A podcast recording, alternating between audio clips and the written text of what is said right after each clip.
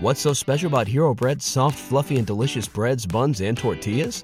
These ultra low net carb baked goods contain zero sugar, fewer calories, and more protein than the leading brands, and are high in fiber to support gut health. Shop now at hero.co.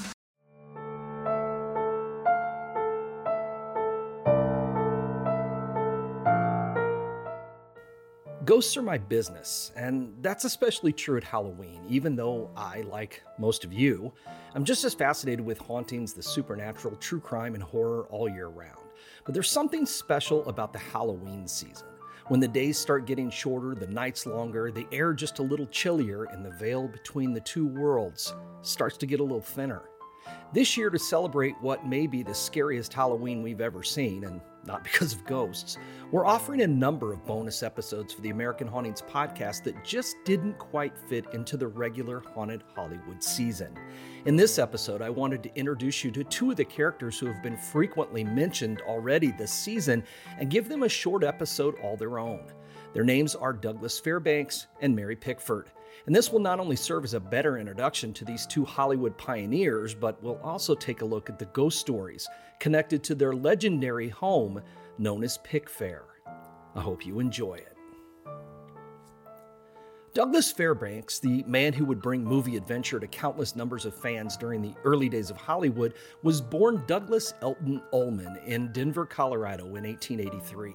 He began acting in amateur theater productions when he was a teenager and then moved to New York in 1900, where he began acting on Broadway. He had performed in 18 shows by the summer of 1915 when he moved to Hollywood with his wife and their son, Douglas Jr., who would later become a star in his own right.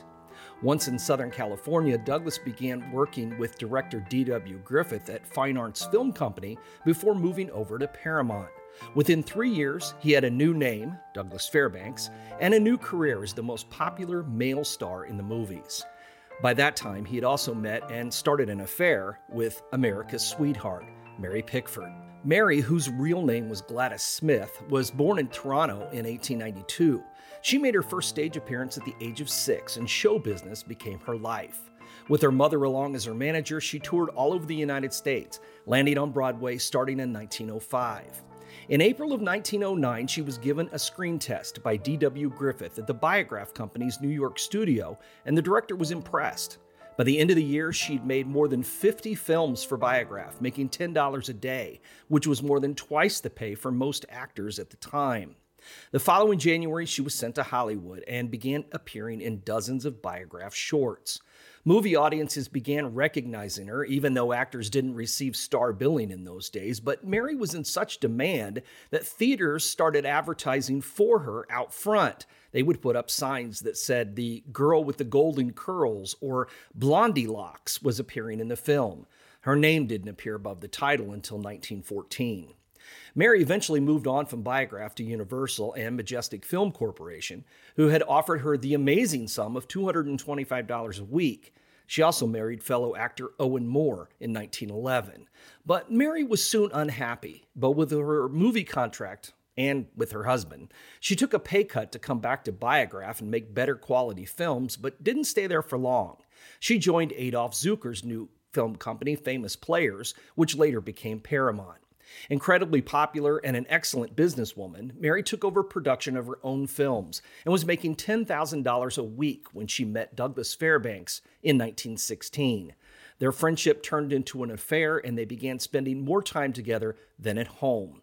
In 1917, they went off on a nationwide rail tour to sell war bonds with Charlie Chaplin.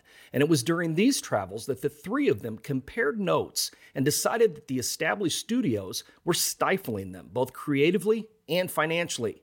So in February 1919, the three of them, along with D.W. Griffith, started their own studio, United Artists. They now had complete control over their films and their distribution. Meanwhile, the romance between Doug and Mary continued. Although worried about how their fans might react, both actors divorced their spouses. Just 26 days after Mary's divorce was final in March 1920, they got married. And it turned out they didn't need to worry about what their fans might think. The couple were mobbed with admirers during their honeymoon in Europe, and thousands turned out everywhere they went in London and Paris.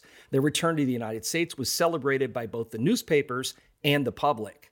Around this same time, Doug purchased about 18 acres on Summit Drive in LA's Benedict Canyon.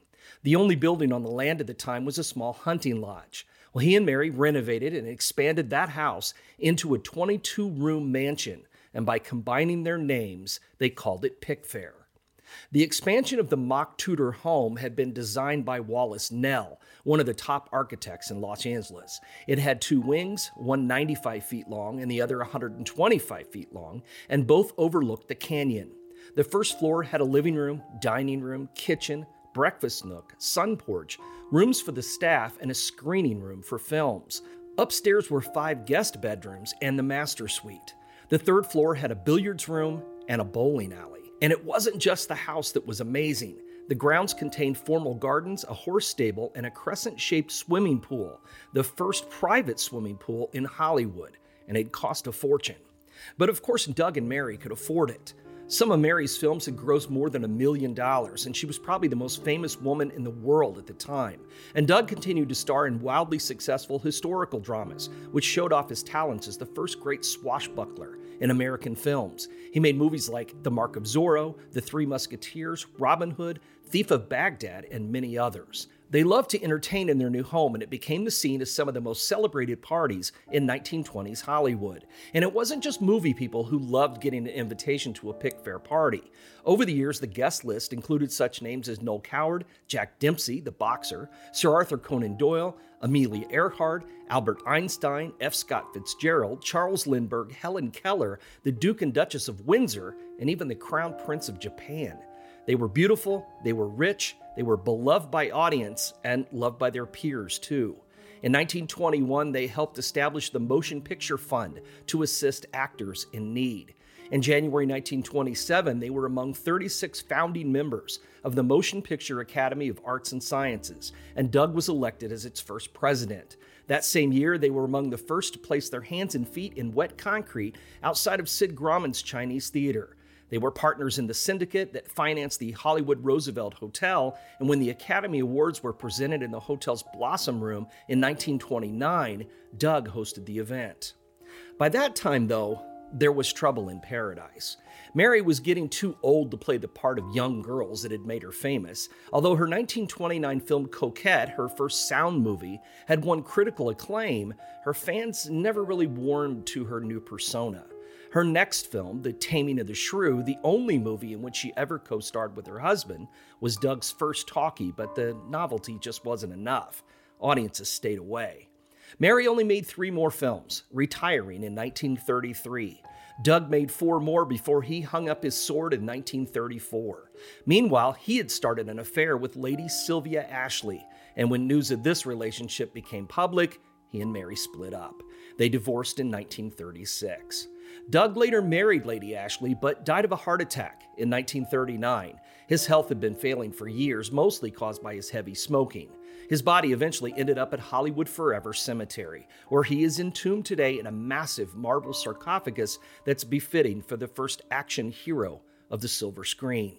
As part of the divorce settlement, Mary received Pickfair, which Wallace Neff, the original architect, remodeled into an English Regency style manor. She later married actor and bandleader Charles Buddy Rogers. She stayed active as a producer, but eventually sold her share of United Artists in 1956. In her remaining years, she became more and more of a recluse, no longer throwing parties and entertaining friends, and rarely left Pickfair. In 1976, when she won an honorary Academy Award, she filmed her acceptance speech at home in advance of the ceremony. Mary died of a cerebral hemorrhage in 1979 and was buried at Forest Lawn Memorial Park in Glendale. Buddy Rogers remained living at Pickfair after Mary's death, uh, for a little while at least. He quickly discovered what Doug, Mary, and many of their friends already knew that Pickfair was haunted. Over the years, while Doug and Mary lived in the house, friends who stayed with them often reported seeing the hazy figure of a woman wandering about the house, often in the daytime, but usually at night. The couple had both seen the Phantom four times themselves, and many of their friends had witnessed her appearance on multiple occasions. News of the ghost spread, and a story appeared in the gossip pages claiming that the spirit was that of a former maid who had been shot in the house. It wasn't true, but it made good copy. Mary disputed the story whenever she could. She would have known if anyone, she said, especially one of her employees, had died in the house. Nevertheless, this story persisted, and it's still sometimes told today. No one knows for sure exactly when Buddy Rogers saw the first ghost in the house, but we do know when he saw the second one. It was just a few weeks before he moved out of Pickfair. This second ghost, he claimed, was spotted descending the staircase wearing a white ruffled gown. When she reached the first floor, she turned toward the living room, and that's when Buddy got a good look at her face. The ghost was Mary Pickford. Soon after, Buddy moved into a smaller home, and the Pickfair property was divided and put on the market. The house remained vacant until Dr. Jerry Buss, the longtime owner of the LA Lakers, bought it in late 1980. According to the stories, the hauntings didn't just continue during the years that followed, they increased. In addition to seeing the woman in white, who may or may not have been Mary Pickford, some guests spotted a man in the entrance hall they thought looked a lot like Douglas Fairbanks. At least one other specter was also seen in the hallway from time to time, an apparition that carried around sheet music.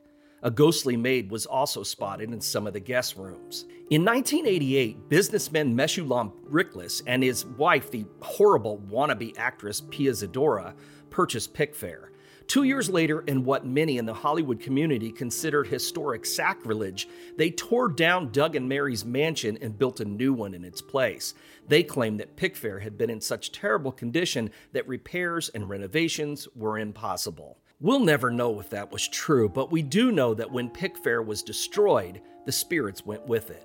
There have been no more reports of hauntings on the property, and today all that remains of the original estate are the tall wrought iron gates, still topped by a large letter P, and the enormous crescent shaped swimming pool, plus a lot of memories of America's sweetheart and her dashing husband.